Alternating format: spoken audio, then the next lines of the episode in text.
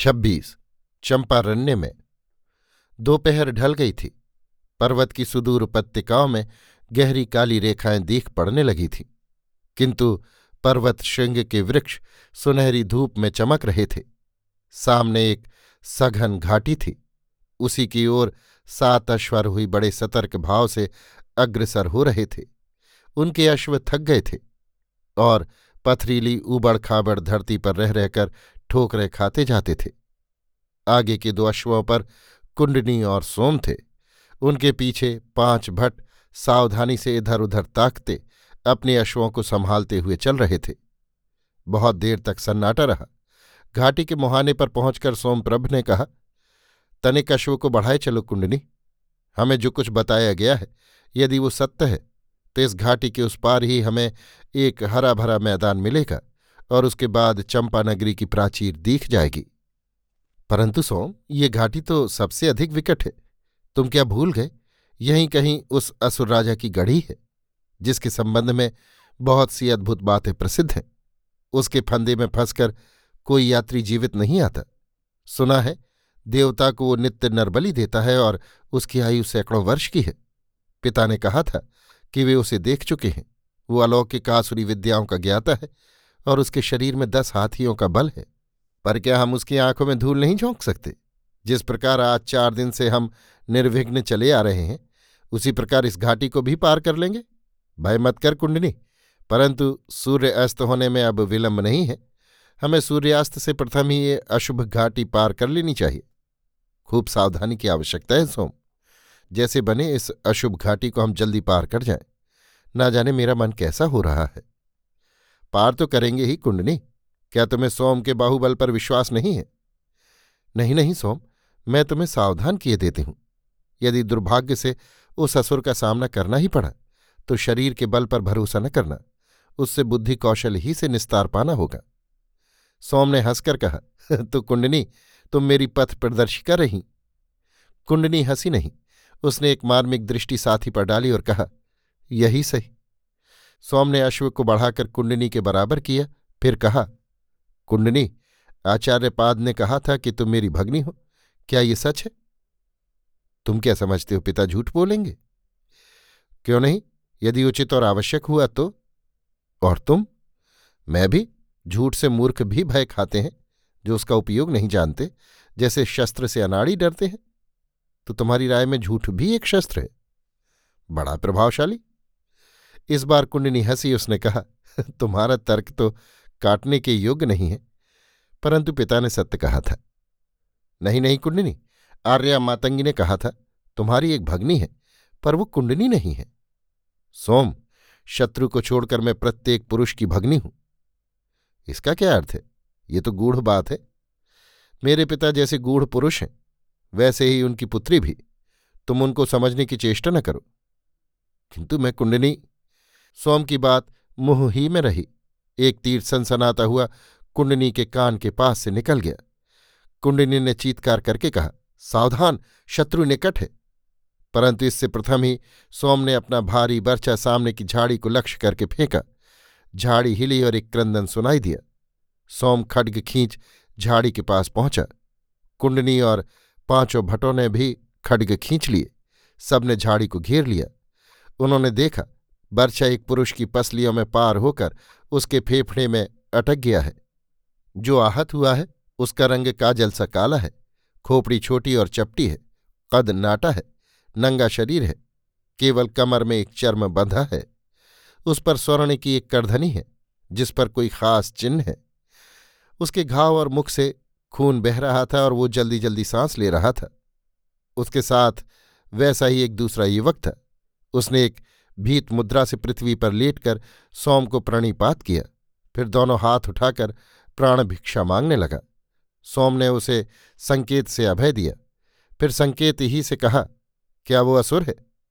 असुर ने स्वीकार किया। इस पर सोम ने आसुरी भाषा में कहा, वो अपने साथी को देखे, मर गया या जीवित है। युवक अपनी ही भाषा में बोलते सुनकर आश्वस्त हुआ। फिर उसने साथी को झाड़ी से निकालकर चित्त लिटा दिया। सोम ने देखा, जीवित है पर बच नहीं सकता। उसने एक सैनिक को उसके मुँह में जल डालने को कहा। सैनिक ने जल डाला, पर इसी समय एक हिचकी के साथ उसके प्राण निकल गए। सोम ने अब दूसरे तरुण को अच्छी तरह देखा। उसकी करधनी ठोस सोने की थी तथा उसकी आँखों में खास तरह की चमक थी। सोमप्रभ ने उससे पूछा, क्या वो असुरराज शंबर का आदमी है? शंबर के नाम पर वो झुका। उसने स्वीकृति सूचक सिर हिलाया। सोम ने पूछा, क्या तुम अपने प्राणों के मूल्य पर हमें चंपा का मार्ग प्रदर्शन कर सकते हो? युवक ने स्वीकृति दी, परंतु अत्यंत भयभीत होकर घाटी की ओर हाथ उठाकर दो तीन बार शंबर नाम का ज़ोर ज़ोर से उच्चारण किया। सोम ने कहा, क्या उधर जाने में खतरा है? हाँ चंपा जाने का कोई दूसरा मार्ग है। है, किंतु बहुत लंबा है। कितना समय लगेगा? एक सप्ताह है। और इस घाटी के मार्ग से एक दिन। सोम ने कुंडनी से कहा, लाचारी है, हमें खतरा उठाना ही पड़ेगा। हम एक सप्ताह तक रुक नहीं सकते। उसने तरुण से कहा, हमें घाटी का मार्ग दिखाओ। तरुण असुर ने अत्यंत भय मुद्रा दिखाकर उंगली गर्दन पर फेरी। सोम ने अपना खड्ग ऊँचा करके कहा, चिंता मत करो। असुर ने कहा, खड्ग से आप बच नहीं सकेंगे। परंतु सोम ने उधर ध्यान नहीं दिया। वे अश्व पर सवार हुए। कुंडनी को भी सवार कराया और आगे आगे युवक को करके घाटी की ओर अग्रसर हुए। एक बार उन्होंने तरुणासुर की छाती पर बर्छा रखकर कहा, यदि दगा की तो मारे जाओगे। तरुण ने नेत्रों में करुण मुद्रा भरकर प्रणिपात किया। फिर स्वर्ण करधनी का चिन्ह छूकर प्राणांत सेवा का वचन दिया। आगे आगे तरुण पीछे अश्व पर सोम और कुंडनी और उनके पीछे पाँचों सैनिक द्रुत गति से आगे बढ़ने लगे। पर ज्यो ज्यो घाटी के नीचे उतरते गए, उनका भय आतंक बढ़ता ही गया। उन्हें एक अशुभ भावना का आभास होने लगा। सोम ने धीरे से कहा कुंडनी क्या हम खतरे के मुँह में जा रहे हैं? मालूम तो ऐसा ही होता है। तब क्या लौट चले? अब संभव नहीं है। क्या तुम भयभीत हो? व्यर्थ है। और बातें नहीं हुई। कुछ देर चुपचाप सब चलते रहे। घाटी में अंधकार बढ़ता गया। तरुण ने एक झरना दिखाकर कहा, अब आज इससे आगे जाना ठीक नहीं। सोम ने भी यही ठीक समझा। सब घोड़ों से उतर पड़े। घोड़े रास के सहारे बाँध दिए गए। वे हरी हरी घास चरने लगे। सोम ने तरुण असुर से कहा, यहाँ आखेट है। वो कुछ मुस्कुराता हुआ सिर हिलाता कहीं चला गया और थोड़ी देर में बहुत सी जड़ें और कुछ जंगली फल उठा लाया। सबने वही खाया। फिर बारी बारी से एक एक सैनिक को पहरे पर तैनात कर दोनों सो गए। थकान के कारण उन्हें तुरंत ही गहरी नींद आ गई। सत्ताईस, शंबर असुर की नगरी में। अकस्मात जैसे हृदय में धक्का खाकर सोमप्रभ की आँखें खुल गईं। उसने देखा, उसके हाथ पाँव कसकर बंधे हैं और एक असुर तरुण स्वप्निल सा कुंडनी के हाथ पाँव बाँध रहा है और वो बेसुध है। पाँचों सैनिकों की भी वही दशा है। वे सब के सब बेसुध पड़े हैं। उसने इधर उधर देखा सामने कोई दस गज के अंतर पर एक विशेष प्रकार की आग जल रही थी, जिसमें से नीली और बैंजनी रंग की लौ निकल रही थी। उसमें से विचित्र सी गंध निकलकर हवा में फैल रही थी। उस हवा में श्वास लेने से सोमप्रभ को ऐसा मालूम हुआ, जैसे उसके शरीर से जीवन शक्ति का लोप हो गया हो। उसने ये भी देखा कि उसके संपूर्ण शस्त्र उसके अंग पर ही है, पर वो उनका कोई उपयोग नहीं कर सकता। उसने ज़ोर से चिल्लाकर कुंडनी को पुकारना चाहा। पर उसके मुँह से एक शब्द भी नहीं निकला। इस बीच में तरुण असुर कुंडनी को बाँध चुका था। अकस्मात उसके हृदय में एक ऐसी तीव्र इच्छा उत्पन्न हुई कि वो चुपचाप उठकर एक ओर को चल दिया। एक बार पीछे फिरकर ये देखकर उसे बड़ा आश्चर्य हुआ कि कुंडनी चुपचाप स्वप्निल व्यक्ति की भांति पीछे चली आ रही है। यही दशा उसके अश्वों और भटों की भी थी। उन्हें वही तरुण लिए जा रहा था। उसने अब भी बोलने कुंडनी से बातचीत करने और कहाँ जा रहा है? ये विचारने की चेष्टा की पर सब बेकार। वो मंत्र प्रेरित सा आगे बढ़ा चला जा रहा था और उसके पीछे कुंडनी और उसके अश्व और भट्ट चले आ रहे थे। उन्हें ऐसा प्रतीत हो रहा था, मानो कोई रस्सी से बांधकर उन्हें खींचे लिए जा रहा है। पीछे वही तरुण था। वो रुक रुक कर कुछ शब्द कहता जाता था। कभी कभी वन के बीच उपत्यका को प्रतिध्वनित करती हुई एक रोमांचकारी ध्वनि आती थी। और उसी ध्वनि के उत्तर में वो तरुण असुर कोई अस्पष्ट शब्द उच्च स्वर से, मानो चीख कर, किंतु बेबसी की हालत में उच्चारण कर रहा था। पूर्व में सफ़ेदी फैलने लगी और तारे धुंधले हो गए। ये यात्री चलते ही गए। अब किसी अदृश्य प्रेरणा से प्रेरित हो, उन्होंने एक गहन गुफा में प्रवेश किया। गुफा में बिल्कुल अंधकार था, पर तरुणासुर ने क्षण भर में वैसा ही नीला और बैंजनी रंग का प्रकाश उत्पन्न कर दिया। उसी के क्षीण प्रकाश में उन्होंने देखा, गुफा खूब लंबी, चौड़ी और बड़ी है। वे उसमें भीतर ही भीतर चलते गए। बहुत देर चलने के बाद जब गुफा का दूसरा छोर आया तो सोमप्रभ को ऐसा मालूम हुआ जैसे अकस्मात गहरी नींद से जाग पड़ा हो। उसने देखा, दिन भली भांति निकला है। सूर्य की मनोरम स्वर्ण किरणें चारों ओर फैल रही हैं और उसकी आँखों के सामने एक खूब समथर, हरा भरा चौड़ा मैदान है, जो चारों ओर पहाड़ियों से घिरा हुआ है। इस मैदान में एक स्वच्छ, सुंदर और कलापूर्ण अच्छा खासा गाँव बसा हुआ है। घर सब गारे पाथर के हैं। उन पर गोल बांधकर छप्पर छाया गया है। बांसों को गाड़कर अहाते बनाए गए हैं। सड़कें खूब चौड़ी और साफ़ हैं। पशु पुष्ट और उनके गवाट कलापूर्ण ढंग से बने हैं। असुर तरुणियाँ सुरमे के रंग की चमकती देह पर लाल मूँगे तथा हिमधवल मोतियों की माला धारण किए, चर्म के लहंगे पहने और कमर में स्वर्ण की करधनी तथा हाथों में स्वर्ण के मोटे मोटे कड़े पहने कौतूहल से इन विवश बंदियों का आगमन देख रही थीं। असुर बालक उन्हें क्रीड़ा और मनोरंजन की सामग्री समझ रहे थे। रूप सी कुंडनी संपूर्ण असुर बालाओं और युवती जनों की स्पर्धा की वस्तु हो रही थी। वो लाल शाल कमर में बांधे तथा उत्तरीय वासक को वक्ष में लपेटे सर्पणी के समान लहराते सघन केशों को चांदी के समान उज्ज्वल मस्तक पर धारण किए साक्षात वन देवी सी प्रतीत हो रही थी। सोमप्रभ के निकट जाकर उसने कान में कहा, सोम, जिस असुरपुरी की चर्चा लोग कहानियों में करते थे, वो आज हम परम सौभाग्य से अपनी आँखों से देख रहे हैं। ये तो बड़ी मनोरम, शांत और स्वच्छ छोटी सी नगरी है। सोम, क्या तुम्हें ये देखकर आश्चर्य नहीं होता? मुझे तो ये देखकर आश्चर्य होता है कि कुंडनी इस असुरपुरी में कैसे निर्भय और विनोदी भाव से प्रवेश कर रही है। भय क्या है, सोम? ये तो अभी पता चल जाएगा जब शंबर आज रात को हमें देवता पर बलि चढ़ाएगा। क्या उसकी ऐसी सामर्थ्य है सोम? उसकी सामर्थ्य क्या अभी तुमने देखी ही नहीं? नगर में घुसने के पूर्व तक हम लोग कैसे मूढ़ बने से माया के वशीभूत इस असुरपुरी में खिंचे चले आए? सची तो यहाँ हम कैसे आ गए? ये तो बड़े आश्चर्य की बात है।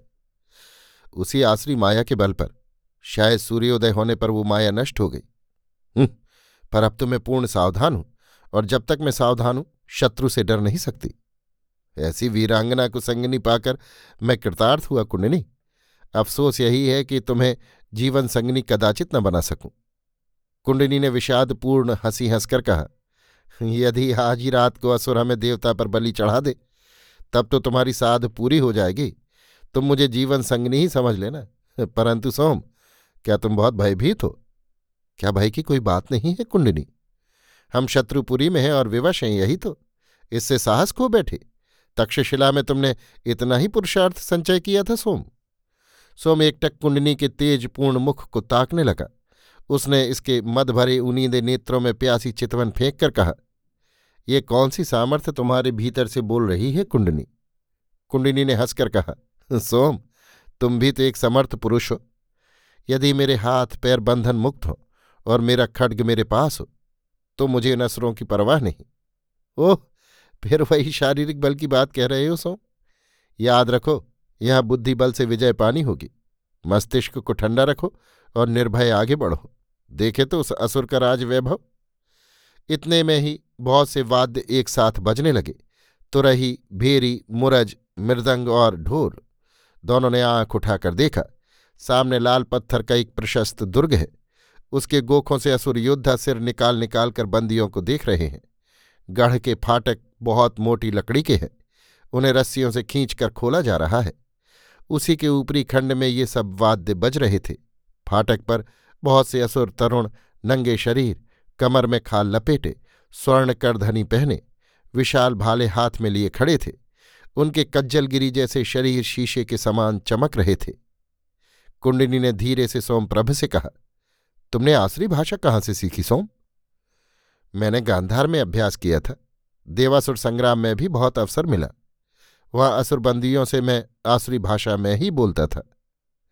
तो सोम, उच्च स्वर से इन असुरोही के समान असुरराज शंबर की जय जयकार करो। सोम ने यही किया। जय जयकार का असुरों पर अच्छा प्रभाव पड़ा। उन्होंने हाथ उठाकर जय जयकार में सहयोग दिया। दुर्ग में प्रविष्ट होकर वे पत्थर की बड़ी सड़क पर कुछ देर चलकर एक बड़े दालान में पहुँचे। ये दालान आधा पहाड़ में गुफा की भांति खोदकर और आधा पकी ईंटों से चिनकर बनाया गया था। उसके बीचों बीच पत्थर का एक ऊँचा सिंहासन रखा था। उस पर एक बाघंबर बिछा था, जिसमें बाघ का विकराल मुख खुला दिख रहा था और उसकी बड़ी बड़ी दाढ़ें चमक रही थीं। उसी पर शंबर पद्मासन से बैठा था। उसका शरीर बहुत विशाल था, रंग अत्यंत काला, अवस्था का पता नहीं चलता था। परंतु अंग अत्यंत दृढ़ था। कंठ में मुक्ताओं और मूंगों की कई छोटी बड़ी मालाएँ पड़ी थीं। भुजबंद में स्वर्णमंडित सुअर के दांत मढ़े थे। सिर खुला था। उसके बाल कुछ कुछ लाल, घुंघराले और खूब घने थे। उन पर स्वर्ण पट्टों में जड़े किसी पशु के दो पैने सींग मढ़े हुए थे। मुँह भारी और रुआबदार था। उस पर खिचड़ी गलमुच्छा था। मस्तक पर रक्त चंदन का लेप था। संपूर्ण वक्ष स्वर्ण की ढाल जैसे किसी आभूषण से छिपा था।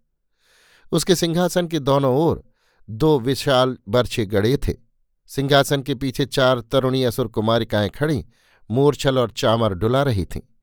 एक मध्य पात्र लिए निकट खड़ी थी। दो के हाथ में गंध दीप थे, जिसमें से सुगंधित धुआँ उठ रहा था। सिंहासन के सामने वेदी थी, जिसमें वैसी ही बैंगनी और नीली आँच जल रही थी। सिंहासन के पीछे पत्थर की दीवार पर किसी अति भयानक विकराल जंतु की तस्वीर खुदी हुई थी। शंबर के हाथों में भी मोटे मोटे स्वर्ण के कड़े थे तथा हाथ में एक मोटा स्वर्ण दंड था, जो ठोस मालूम होता था। उसकी आँखें गहरी, काली और चितवन बड़ी तेज और मर्म भेदनी थी। दो बूढ़े असुर, जिनकी वेशभूषा लगभग राजा ही के समान थी, सिंहासन के नीचे व्याघ्र चर्म पर बैठे थे। सोम ने एक बार भली भांति असुरराज के दरबार को देखा और धीरे से कुंडनी के कान में कहा, इस असुर के पास तो स्वर्ण का बड़ा भंडार दीख पड़ता है। चुप, उच्च स्वर से असुर का अभिनंदन करो। कुंडनी का संकेत पाकर सोम ने आसुरी भाषा में कहा, जिस असुरराज शंबर की अमोघ शक्ति और महान वैभव की कहानियाँ मनुष्य, देव और गंधर्व घर घर कहते नहीं अघाते उनका मैं सोमप्रभ अभिनंदन करता हूँ। ये सुनकर असुरराज ने मुस्कुराकर वृद्ध मंत्रियों से कुछ कहा, फिर सोम की ओर देखकर कहा, गंधर्व है या मनुष्य? मनुष्य। कहाँ का? मगध का। मगध के सैन्य बिंबिसार को मैं जानता हूँ, परंतु वो मेरा मित्र नहीं है। तो मेरे राज्य की सीमा में क्यों घुसा? जानता है, यह अक्षम्य अपराध है और उसका दंड है मृत्यु। महासामर्थवान शंभर का ये नियम शत्रु के लिए है, मित्र के लिए नहीं। प्रतापी मागध सम्राट बिंबिसार असुर राज्य से मैत्री करना चाहते हैं। असुर ने फिर झुककर मंत्रियों से परामर्श किया। फिर उसने कहा, मागध बिंबसार दनुकुल का था। अब वो मनुकुल में चला गया है तथा मनुष्य धर्म का पालन कर रहा है। इसी से वो मेरा मित्र नहीं है। मनुकुल सदैव देवकुल का मित्र होता है, दनुकुल का नहीं। परंतु मागध बिंबसार दनुकुल भूषण सामर्थ्यवान शंबर की मित्रता चाहता है। उसका मैत्री संदेश ही मैं लाया हूँ। शंबर ने मंत्रियों से फिर परामर्श किया और कहा, इसका प्रमाण क्या है? यही कि मैं विजयनी मागध सैन्य साथ न लाकर एकाकी ही यहाँ चला आया हूँ। मुझे विश्वास था कि महान शंबर मित्रवत हमारा स्वागत करेगा। इस पर शंबर ने बड़ी देर तक मंत्रियों से विचार विमर्श किया और फिर कुंडनी की ओर संकेत करके कहा, वो कौन सुंदरी है? वो भी मागधी है। तब सैनीय बिंबिसार ऐसी सौ सुंदरी मुझे दे तो मैं बिंबिसार का मित्र हूँ। सोमप्रभ का मुँह क्रोध से लाल हो गया। कुंडनी ने उस पर लक्ष्य करके कहा, बेवकूफ़ी मत करना सोम। वो क्या कह रहा है? वो तुम्हारी जैसी सौ सुंदरी मित्रता के शुल्क में मांग रहा है। उससे कहो, मागधी तरुणी विद्युत प्रभ होती है, असुर उसे भोग नहीं सकते, उसे छूते ही असुरों की मृत्यु हो जाएगी। शंबर ने कहा, वो सुंदरी बाला क्या कह रही है? वो कहती है, मगध के सम्राट सामर्थ्यवान शंबर की ये शर्त पूरी कर सकते हैं। परंतु बाधा ये है कि मागधी तरुणियाँ विद्युत प्रभ होती हैं। उन्हें भोगने की सामर्थ्य असरों में नहीं है। उन्हें छूते ही असरों की मृत्यु हो जाएगी। मैंने अपने यौवन में लोक भ्रमण किया है। गांधार, परशुपुरी, स्वर्णदीप और गंधर्व लोक देखा है। देव कन्याओं तथा गंधर्व तरुणियों का हरण किया है। ऐसा हरण हमारा कुल धर्म है। इन सभी देव गंधर्व बालाओं को भोगने में हम असुर समर्थ हैं। तब मागधी बाला को क्यों नहीं? सोमप्रभ को इधर उधर करते देख कुंडिनी ने कहा अब वो क्या कहता है? असुर का अभिप्राय जान कुंडिनी ने कहा, उससे कहो, मागधी बाला को देवी वर है, वो असुरों के लिए आगम और अस्पृश्य है। यही बात सोम ने कह दी। तब असुर ने कहा अच्छा फिर यहाँ एक मागधी तरुणी है ही, इस पर असुरों की परीक्षा कर ली जाएगी। सोमप्रभ लाल लाल आँखें करके शंबर की ओर देखने लगा। कुंडिनी ने कहा, अब उसने क्या कहा सोम? वो पाजी कहता है, इसी तरुणी पर असुरों की परीक्षा कर ली जाएगी कुंडनी ने तनिक हंसकर कहा, क्रुद्ध मत हो। उससे कहो, वो नाग पत्नी है। यदि असुर इस परीक्षा में प्राण संकट का खतरा उठाना चाहे तो ऐसा ही हो। शंबर ने क्रुद्ध होकर कहा, वो बाला हंसकर क्या कह रही है रे मनुष्य सोम ने कहा, वो कह रही है कि यदि असुर प्राण संकट का खतरा उठाकर ये परीक्षण करना चाहते हो तो ऐसा ही हो। परंतु वो नागपत्नी है और स्वयं नागराज वासुकी उसकी रक्षा करते हैं। असुरराज ने मंत्रियों से सलाह करके कहा, इसकी जल्दी नहीं है मनुष्य, इस पर फिर विचार कर लिया जाएगा। अभी तो असुरपुरी में हमारा अतिथि रहे। फिर उसने मंत्रियों को संबोधित करके कहा, आज इन मनुष्यों के लिए नृत्य पानोत्सव हो, सब पौरों को खबर हो, ढोल पीटे जाए। फिर उसने सोम की ओर घूमकर कहा, तुझे भय नहीं है, किंतु यदि मागध बिंबसार मित्रता की शर्त पूरी नहीं करेगा तो प्रथम इस मागध सुंदरी को और फिर तेरी देवता के सामने बलि दूँगा। अभी तू जाकर आहार विश्राम कर। उसने बाण के समान पैनी दृष्टि से सोम को देखा और उंगली उठाई, फिर असुर तरुणों से कहा, इन मनुष्यों के शस्त्र हरण करके बंधन खोल दो। असुरराज ये कहकर आसन से उठकर भीतर चला गया। बंदीगण भी अपने आश्रय स्थल को लौटे। अट्ठाईस कुंडनी का अभियान। इस असुरपुरी में जितनी स्वतंत्रता सोम को प्राप्त थी, उस सबका संपूर्ण उपभोग करके सूर्यास्त के समय अत्यंत थकित और निराश भाव से उसने उस गुफा द्वार में जब पैर रखा, जहाँ उनके ठहरने की व्यवस्था थी तो वहाँ का दृश्य देख वो एक बारगी ही चीतकार कर उठा। कुंडनी गुफा के मध्य में एक शिलाखंड पर बिछे बागंबर पर बैठी थी। उसके हाथ में उसका पूर्व परिचित वही विषधर नाग था। नाग उसके कंठ में लिपट रहा था और उसका हाथ भर चौड़ा फन कुंडनी के हाथ में था। कुंडनी की आँखों से आज जैसे मद की ज्वाला निकल रही थी। वे जैसे अगम सागर पर तरणी की भांति तैर रही थीं।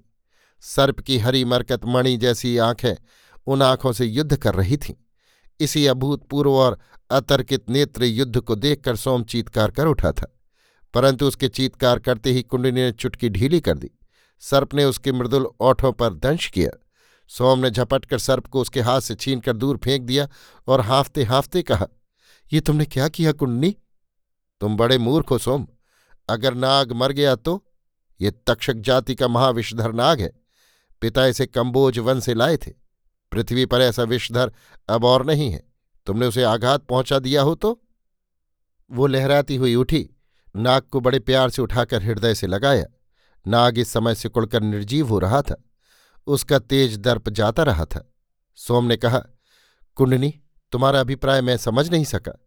आचार्य ने मुझे तुम्हारा रक्षक बनाया है। तो रक्षक ही रहो सोम।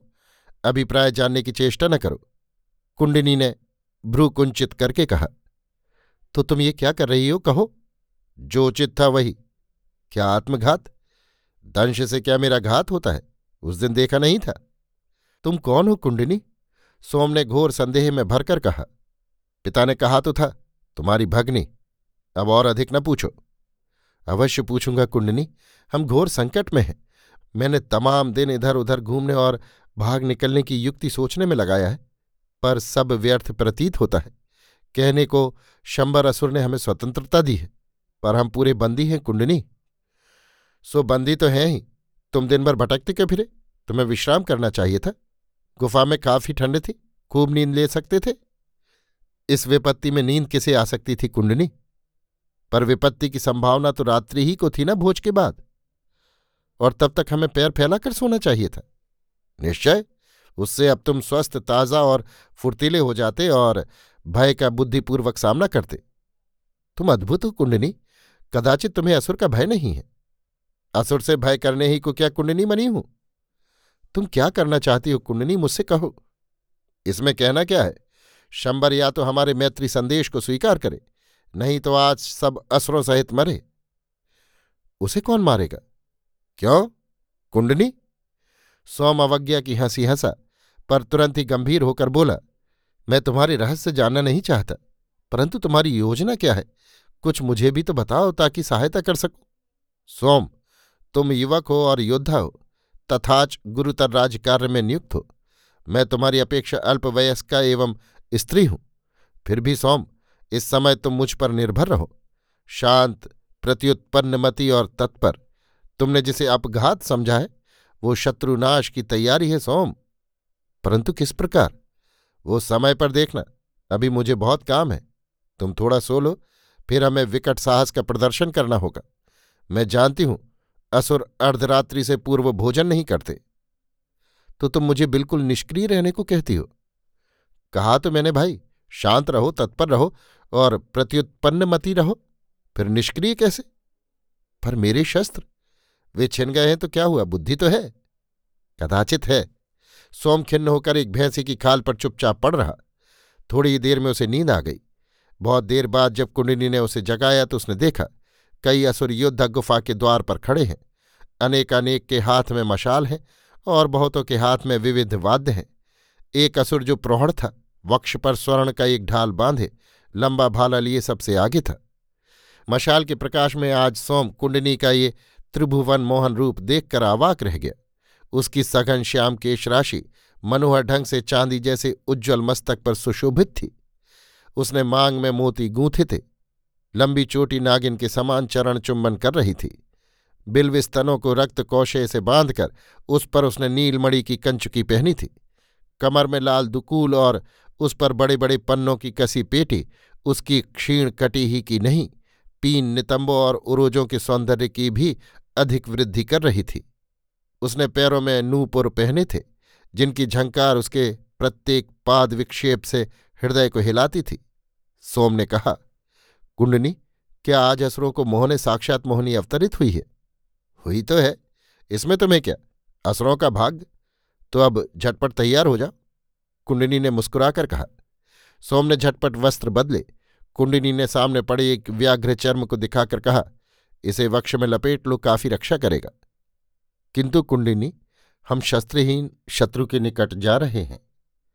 मैंने जिन तीन शस्त्रों की बात कही है, उन्हें यत्न से रखना, सोम। फिर कोई भय नहीं है। अर्थात शांत, तत्पर और प्रत्युत्पन्नमति रहना। बस यही। तो कुंडिनी तुम आज की मुहिम की सेना नायिका हो। ऐसा ही हो सोम। अब चलें। कुंडनी बाहर आई। उसने अधिकारपूर्ण स्वर में साफ़ मागधी भाषा में असुर सरदार को आज्ञा दी। सैनिकों से कह, बाजा और मशाल लेकर आगे आगे चले। कुंडनी के संकेत से कुंडनी की आज्ञा सोम ने असुर सरदार को सुना दी। उस रूप के तेज से तप्त असुर सरदार ने विनयावनत हो कुंडनी की आज्ञा का पालन किया। कुंडनी ने फिर सोम के द्वारा उनसे कहलाया, तुम सब हमारे पीछे पीछे आओ। और वो छम से घुंघरू बजाती, विद्युत प्रभा की साक्षात मूर्ति से उस मार्ग को प्रकाशित करती, असुरपुरी के राजमार्ग पर आगे बढ़ी। पीछे सैकड़ों असुर सरदार उत्सुक होकर साथ हो लिए। सोम ने धीरे से कहा, मायावनी कुंडनी इस समय तो ऐसा प्रतीत होता है जैसे तुम ही इस असुर निकेतन की स्वामी हो, और संपूर्ण असुरों के प्राणों की भी उसने कुटिल मुस्कान में हास्य किया। उनतीस, असुर भोज। दुर्ग के बीचों बीच जो मैदान था, उसी में भोज की बड़ी भारी तैयारियाँ हुई थीं। बीचों बीच एक बड़े भारी अग्निकुंड में महाचिता के समान आग जल रही थी, और उस पर एक समूचा भैंसा भूना जा रहा था। बहुत से असुर बालक, बालिका, तरुणियाँ वृद्धाएँ और वृद्ध असुर शोर करते आग के इधर उधर घूम रहे थे। ज्यों कुंडनी ने सोमप्रभ का हाथ पकड़कर रंगभूमि में प्रवेश किया, चारों ओर कोलाहल मच गया। मंच पर बीचों बीच एक ऊँचे शिलाखंड पर व्याघ्र चर्म बिछा था। ये संभवतः शंबर के लिए था, परंतु कुंडनी असीम साहस करके सोम का हाथ पकड़ उसी शिलाखंड पर जा बैठी। असुर सुंदरियाँ और मंत्रीगण घबरा गए। शंबर क्या ये सहन कर सकेगा? असुर अपने राजा का बल और क्रोध जानते थे, पर कुंडनी उसकी दुर्बलता जान गई थी। उसने सोम से कहा, असुरों से कहो, सोम, सुराभांड यहाँ ले आए। सोम के कहने पर कई असुर तरुण सुराभांड वहीं ले आए। इसी बीच ज़ोर से बाजे बजने लगे। असुरों ने भीत होकर देखा, शंबर खूब ठाठ कन श्रृंगार किए चला आ रहा है। उसने स्वर्ण का मुकुट धारण किया था। उसका संपूर्ण वक्ष नाभि प्रदेश तक स्वर्ण से ढका था। कमर में नया चर्म लपेटे था और भुजदंडों पर भी स्वर्ण वलय पहने था। कंठ में बड़े बड़े मोती और मूंगों की लड़ें पड़ी थीं। मुकुट के दोनों ओर स्वर्ण मंडित दो पशुओं के तीक्ष्ण सींग लगे हुए थे। सोम ने कहा, कुंडनी, असुरराज का सिंहासन छोड़ दे। कुंडनी ने सोम की बात पर ध्यान न दे, उससे एक वाक्य आसुरी भाषा में झटपट सीखकर, ज्यों शंबर सीढ़ी चढ़ रंगभूमि में प्रविष्ट हुआ शिलाखंड पर खड़ी हो चिल्लाकर कहा, महासामर्थ्यवान शंबर के स्वास्थ्य और दीर्घायु के नाम पर। और उसने प्याले भर भर कर असुरों को देने प्रारंभ किए। तरुण और वृद्ध असुर इस आनंद सुंदरी मानुषी बाला के हाथ से मध्य पी पी कर उच्च स्वर में चिल्लाने लगे, महासामर्थ्यवान शंबर के दीर्घ जीवन के नाम पर क्षण भर खड़े रहकर असुर राज ने ये दृश्य देखा और फिर वो मुस्कुराकर अपना स्वर्ण दंड ऊँचा उठाए आगे बढ़ा। उसने दोनों हाथ फैलाकर कहा मुझे भी दे मानुषी, एक भांड मद मुझे भी अपने हाथों से दे। कुंडनी खट से शिलाखंड से कूद पड़ी। उसके हाथ में मध्य भरा पात्र था। उसने नृत्य करके नेत्रों से लीला विस्तार करते और भांति भांति की भाव भंगी दिखाते हुए शंबर के चारों ओर घूम घूम कर नृत्य करना प्रारंभ किया। उसका वो मद भरा यौवन, वो उज्ज्वल मोहक रूप, उसकी वो अद्भुत भावभंगी इन सबको देख शंबर काम विमोहित हो गया। उसने कहा दे मानुषी, मुझे भी एक भांड दे। पर कुंडिनी ने और भी विलास प्रकट किया। वो मध्य भांड को शंबर के ओठों तक ले गई और फिर बिजली की तरह तड़प कर वो भांड बूढ़े असुर सचिव के मुँह से लगा दिया। बूढ़ा असुर चप चप करके सब मद्य पी गया और ही ही करके हंसने लगा। कुंडनी का संकेत पाकर सोम ने दूसरा भांड कुंडनी के हाथ में दिया। शंबर उसके लिए विवहलो जीभ चटकारता हुआ आगे बढ़ा। पर कुंडिनी ने फिर वही कौशल किया और भांड एक तरुण असुर के होठों से लगा दिया। सब असुर कुंडिनी को घेर कर नाचने लगे।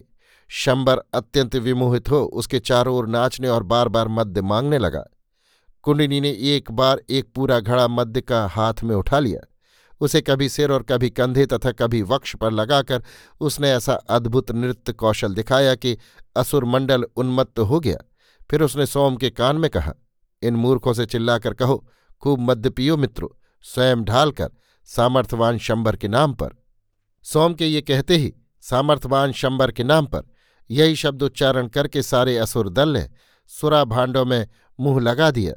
कोई चषक में ढालकर और कोई भांड ही में मुँह लगाकर गटागट मद्य पीने लगे। कुंडिनी ने हँसते हँसते सुरा भांड शंबर के मुँह से लगा दिया। उसे दोनों हाथों से पकड़कर शंबर गटागट पूरा घड़ा मद्य कंठ से उतार गया। कुंडिनी ने संतोष की दृष्टि से सोम की ओर देखकर कहा, अब ठीक हुआ, पिलाओ इन मूर्खों को। आज ये सब मरेंगे, सोम। तुम अद्भुत हो कुंडनी सोम ने कहा और वो असरों को मद्य पीने को उत्साहित करने लगा। मद्य असरों के मस्तिष्क में जाकर अपना प्रभाव दिखाने लगी। वे खूब हंसने और आपस में हँसी दिल लगी करने लगे। स्त्रियों और बालकों ने खूब मद्य पिया। बहुत से तो वहीं लौट गए, पर सोम प्रभु उन्हें और भी मद्य पीने को उत्साहित कर रहे थे। बुद्धिहीन मूर्ख अंधा धुंध पी रहे थे। शंबर का हाल बहुत बुरा था। वो सीधा खड़ा नहीं रह सकता था, पर कुंडनी उसे नचा रही थी। वो हंसता था, नाचता था और असरी भाषा में न जाने क्या क्या अंड बंड बक रहा था। सिर्फ़ बीच में मानुषी मानुषी शब्द ही वो समझ पाती थी। अवसर पाकर उसने सोम से कहा, क्या कह रहा है ये असुर? प्रणय निवेदन कर रहा है कुंडनी तुझे अपनी असुर राजमहिषी बनाना चाहता है। कुंडनी ने हंसकर कहा, कुछ कुछ समझ रही हूँ, सोम। ये असुरराज मेरे सुपुर्द रहा। उन सब असुरों को तुम आकंठ पिला दो। एक भी सावधान रहने न पावे। भांडों में एक बूंद मध्य न रहे। उन असुरों से निश्चिंत रहे कुंडनी। वे तेरे हास्य से ही अधमरे हो गए हैं। मारे वे सब? कुंडनी ने हंसकर कहा। शंबर ने कुंडनी की कमर में हाथ डालकर कहा, मानुषी मेरे और ने कटा कुंडिनी ने कहा, अभागे असुर तू मृत्यु को आलिंगन करने जा रहा है। शंबर ने सोम से कहा, वो क्या कहती है रे मानुष? सोम ने कहा, वो कहती है, आज आनंदोत्सव में सब योद्धाओं को महाशक्तिशाली शंबर के नाम छक्कर मद्य पीने की आज्ञा होनी चाहिए। पिए वे सब? शंबर ने हँसते हँसते कहा, और कुंडिनी ने और एक घड़ा शंबर के मुँह से लगा दिया। उसे पीने पर शंबर के पाँव डगमगाने लगे। कुछ असुरों ने आकर कहा, भोज भोज, अब भोज होगा। शंबर ने यथासंभव संयत होकर हिचकियाँ लेते हुए कहा, मेरी इस मानुषी सुंदरी के सम्मान में सब कोई खूब पियो, अनुमति देता हूँ, खूब खाओ, पियो। मुझे सहारा दे मानुषी और मगध मानो तू भी स्वच्छंद खा पी। फिर वो कुंडनी पर झुक गया। सोम से असुर का अभिप्राय समझकर कुंडिनी ने असुर को उसी शिलाखंड पर बैठाया। उसकी एक बगल में आप बैठी और दूसरी बगल में सोम को बैठने का संकेत किया। समूचा भैंसा जो आग पर भूना जा रहा था खंड खंड किया गया। सबसे प्रथम उसका सिर एक बड़े थाल में लेकर पचास साठ तरुणियों ने शंबर के चारों ओर घूम घूम कर नृत्य करना और चिल्ला चिल्ला कर गाना आरंभ कर दिया। भैंसे के सिर का वो थाल एक से दूसरी के हाथों हस्तांतरित होता, जिसके हाथ में वो थाल जाता, वो तरुणी गीत की नई कड़ी गाती, फिर उसे सब दोहराकर चारों ओर घूम घूम कर नृत्य करती। अंततः एक सुसज्जित तरुणी असुर सुंदरी ने घुटनों के बल बैठकर वो थाल शंबर को अर्पण कर दिया। शंबर ने छुरा उठाया, भैंसी की जीभ काट ली और उसे स्वर्ण के एक पात्र में रख खड़े होकर उसे कुंडनी को पेश करके कुछ कहा। कुंडनी ने सोम से पूछा, क्या कह रहा है ये? तेरा सर्वाधिक सम्मान कर रहा है, जीभ का निवेदन सम्मान का चिन्ह है। तो उसे मेरी ओर से धन्यवाद दे दो सोम। सोम ने आसरी भाषा में पुकार कर कहा महान शंबर को मागध सुंदरी अपना हार्दिक धन्यवाद निवेदन करती है। पियो मित्रों, इस मागध सुंदरी के नाम पर एक पात्र। मागध सुंदरी मागध सुंदरी कहकर शंबर एक बड़ा मध्य पात्र लेकर नाचने लगा। अन्य असुर भी पात्र भरकर नाचने लगे। असुरों की हालत अब बहुत खराब हो रही थी। उनके नाक तक शराब ठुस गई थी और उनमें से किसी के पैर सीधे न पड़ते थे। अब उन्होंने भैंसे का मांस हबर हबर करके खाना प्रारंभ किया। कुंडनी ने कहा, भांडों में अभी सुरा बहुत है, सोम। ये सब इन नीच असुरों की उदरदारी में उड़ेल दो। सोम ने फिर सुरा ढालकर असुरों को देना प्रारंभ किया और कुंडनी शंबर को पिलाने लगी। शंबर ने हकलाकर कहा, मानुषी, अब तू नाच। उसका अभिप्राय समझकर कुंडिनी ने संकेत से सोम से कहा कि अब समय है, अपना मतलब साधो। सोम ने कहा, महान शंबर ने मागध बिंबसार की मैत्री स्वीकार कर ली है क्या इसके लिए सब कोई एक एक पात्र ना पियेंगे? क्यों नहीं? किंतु सेनीय बिंबसार क्या ऐसी सौ तरुणी देगा? अवश्य, परंतु असुर उन्हें भोग छू नहीं सकेंगे। वे सब विद्युत प्रभ है। इस समय कुंडिनी ने मोहक भाव भंगी से नृत्य आरंभ कर दिया। वह प्रत्येक असुर के निकट जाकर लीला विलास करने लगी। मदिरा से उन्मत्त असुरों के मस्तिष्क, उसका रूप, यौवन, लीला विलास और भाव भंगी देखकर बेकाबू हो गए। सब कोई कुंडनी को पकड़ने को लपकने लगे। किसी में संयत भाव नहीं रह गया। तीस, मृत्यु चुंबन। ये शब्द एक कुंडनी के संकेत को पाकर सोमप्रभ ने पुकार कर कहा, सब कोई सुने, ये मगध सुंदरी है, जिसे असुर नहीं भोग सकते। जो कोई इसका चुम्बन आलिंगन करेगा, वही तत्काल मृत्यु को प्राप्त होगा। असुरों में अब सोचने विचारने की सामर्थ्य नहीं रही थी। चुंबन करो चुंबन करो, सब चिल्लाने लगे। शंबर ने हाथ का मध्य पात्र फेंक कर हकलाते हुए कहा सबको इस मानुषी का चुम्बन करो। सोम ने क्रुद्ध होकर कुन्नी की ओर देखा। फिर उसका अभिप्राय जान सोम ने कहा, जो कोई चुंबन करेगा, वही मृत्यु को प्राप्त होगा। महान शंबर इसको न भूल जाए। शंबर सब जानता है। उसने बहुत देव, दैत्य, गंधर्व और मानुषियों का हरण किया है। कहीं भी तो ऐसा नहीं हुआ। दे, सौ ऐसी तरुणियाँ दे रे मानुष। यदि मेरी मैत्री चाहता है शंबर ने मद से लाल लाल आँखों से सोम को घूर कर कहा कुंडनी नृत्य कर रही थी। जब बहुत से असुर तरुण हँसते हुए उसका चुंबन करने को आगे बढ़े तो कुंडनी ने एक छोटी सी थैली वस्त्र से निकालकर उसमें से महानाग को निकाला और कंठ में पहन लिया। ये देख सभी तरुण असुर भयभीत होकर पीछे हट गए। कुंडिनी ने उस नाग का फन पकड़कर उसके नेत्रों से नेत्र मिला नृत्य जारी रखा। कभी वो शंबर के पास जाकर ऐसा भाव दिखाती मानो चुंबन दान की प्रार्थना कर रही हो। कभी सोम के निकट जा अपना अभिप्राय समझाती, कभी असरों के निकट जा लीला विलास से उन्हें उन्मत्त करती। शंबर ने कहा, वो सर्प से क्या कर रही है रे मनुष्य? सोम ने कुंडनी से संकेत पाकर कहा, मैंने कहा था, ये मागधी नाग पत्नी है। अब सर्वप्रथम नाग चुंबन करेगा। पीछे जिसे मृत्यु की कामना हो, वो चुंबन करे। तो नाग चुंबन होने दे। तो महान शंबर इस मानुषी के नागपति के नाम पर एक एक पात्र मद्य पीने की आज्ञा दें। शंबर ने उच्च स्वर से सबको आज्ञा दी, फिर असुरों ने मद्य के बड़े बड़े पात्र मुँह से लगा लिए। इसी समय कुंडिनी ने नाग से दंश लिया। उस दंश को देखकर सभी आश्चर्यचकित हो गए। कुंडिनी ने नाग को थैली में रख अपने वस्त्रों में छिपा लिया। उसके मस्तक पर श्वेत बिंदु झलक आए और वो विष के वेग से लहराने लगी। उस समय उसके नृत्य ने अलौकिक छटा प्रदर्शित की। ऐसा प्रतीत होता था जैसे वो हवा में तैर रही हो। उसके नेत्र और अधरोष्ट मानो मद निमंत्रण सा देने लगे। शंबर ने असंयत होकर चिल्लाकर कहा, चुंबन करो इस मागध मानुषी का। सोम ने चिल्लाकर कहा, जो कोई चुंबन करेगा उसकी मृत्यु होगी। महान शंबर इसके जिम्मेदार हैं। चुंबन करो चुंबन करो। शंबर ने पुकार कर कहा। उसमें अब सोचने विचारने की कुछ भी शक्ति न थी। एक तरुण ने हठात कुंडनी को अपने आलिंगन में कसकर अधरों पर चुंबन लिया। वो तुरंत बिजली के मारे हुए प्राणी की भांति निष्प्राण होकर पृथ्वी पर गिर पड़ा। सोम ये चमत्कार देख भय से पीला पड़ गया। कुंडिनी ने उधर भ्रूपात नहीं किया। उसने दूसरे तरुण की ओर मुस्कुराकर देखा। उसने भी आगे बढ़कर कुंडिनी को कसकर बाहुपाश में बांधकर चुंबन लिया और उसकी भी यही दशा हुई। अब तो उन्मत्त की भांति असुरगण कुंडिनी का चुम्बन ले लेकर और निष्प्राण हो होकर भूमि पर गिरने लगे। एक अलौकिक, अतर्कित मोह से वशीभूत होकर असुर एक के बाद एक होती हुई मृत्यु की परवाह न कर।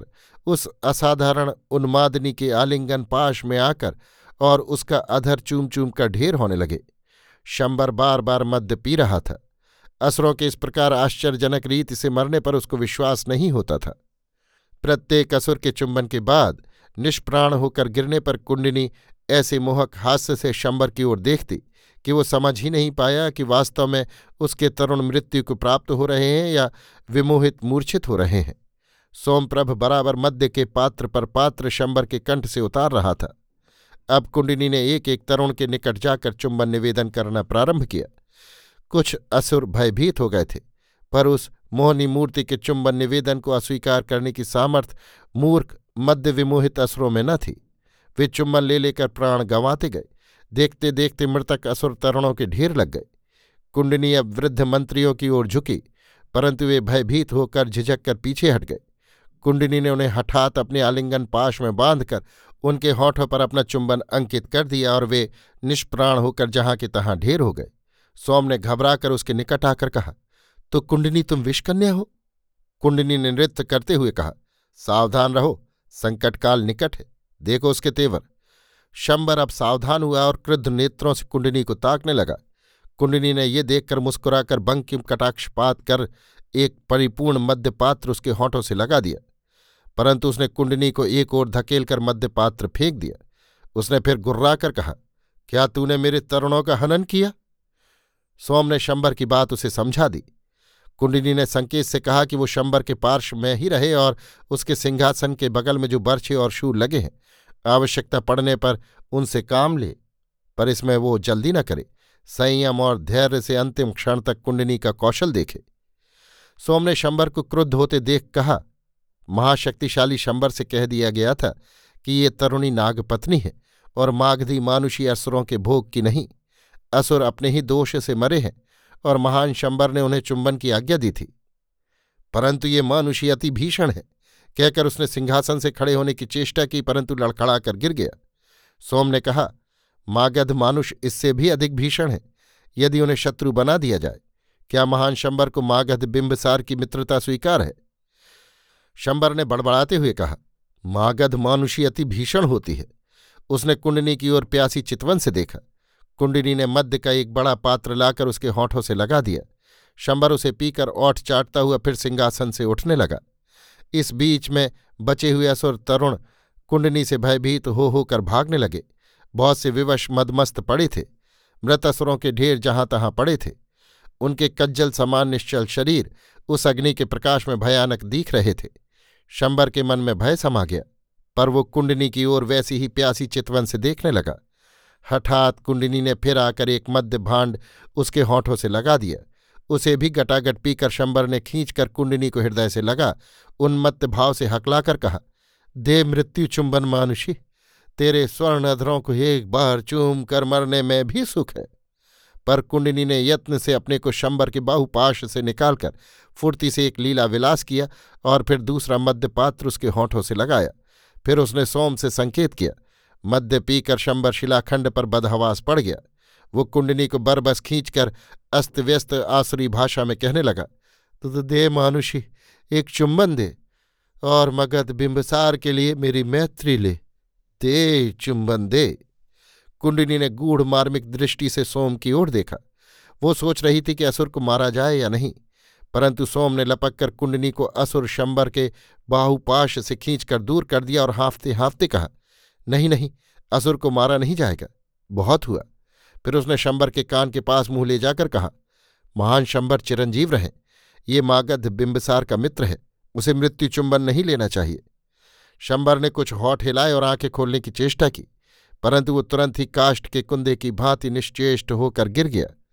उस समय बहुत कम असुर वहाँ थे, जो भयभीत होकर भाग रहे थे। कुंडनी को एक ओर ले जाकर सोम ने कहा, उसे छोड़ दे कुंडनी। कुंडनी अपनी विष ज्वाला में लहरा रही थी उसने कहा मूर्खता मत करो सोम, मरे वो असुर। ऐसा नहीं हो सकता। उसने इधर उधर देखा। इसी समय अंधकार से वो तरुण असुर नेत्रों में भय भरे बाहर आया, जिससे सर्वप्रथम परिचय हुआ था और जिसके प्राण सोम ने बचाए थे। उसने पृथ्वी पर प्रणिपात करके कहा, भागो, वो शक्ति उठा लो, मैं चंपा का मार्ग जानता हूँ। सोम ने शक्ति हाथ में ले ली। कुंडिनी ने वेणी से विषाक्त कटार निकालकर हाथ में ले ली। उसने कहा इसकी एक खरौच ही काफ़ी है। इससे मृत पुरुष को उसके घाव को छूने ही से औरों की मृत्यु हो जाएगी। ये हलाहल में बुझी है। तीनों लपक कर एक और अंधकार में अदृश्य हो गए। जो असुर दूसरी ओर शोर कर रहे थे, वे शायद उन्मत्त और हतज्ञान हो रहे थे। सोम ने देखा, नगर द्वार पर चार तरुण असुर पहरा दे रहे हैं। कुंडिनी ने हंसकर उनसे कहा, अरे मूर्खो, तुमने मेरा चुंबन नहीं लिया। एक को उसने आलिंगन पाश में बाँध चुंबन दिया। अधर छूते ही वो मृत होकर गिरा। दूसरे ने हुंकृति कर कुंडिनी पर आक्रमण किया। उसकी पीठ में सोम ने शक्ति पार कर दी। शेष दो में एक ने कुंडनी की कटार का स्पर्श पाकर दूसरे ने सोम की शक्ति खाकर प्राण त्यागे। सोम ने अपने अश्व पर सवार हो तारों की छाह में उसी समय असुरपुरी को त्यागा। असुर तरुण भी उनके साथ ही भाग गया।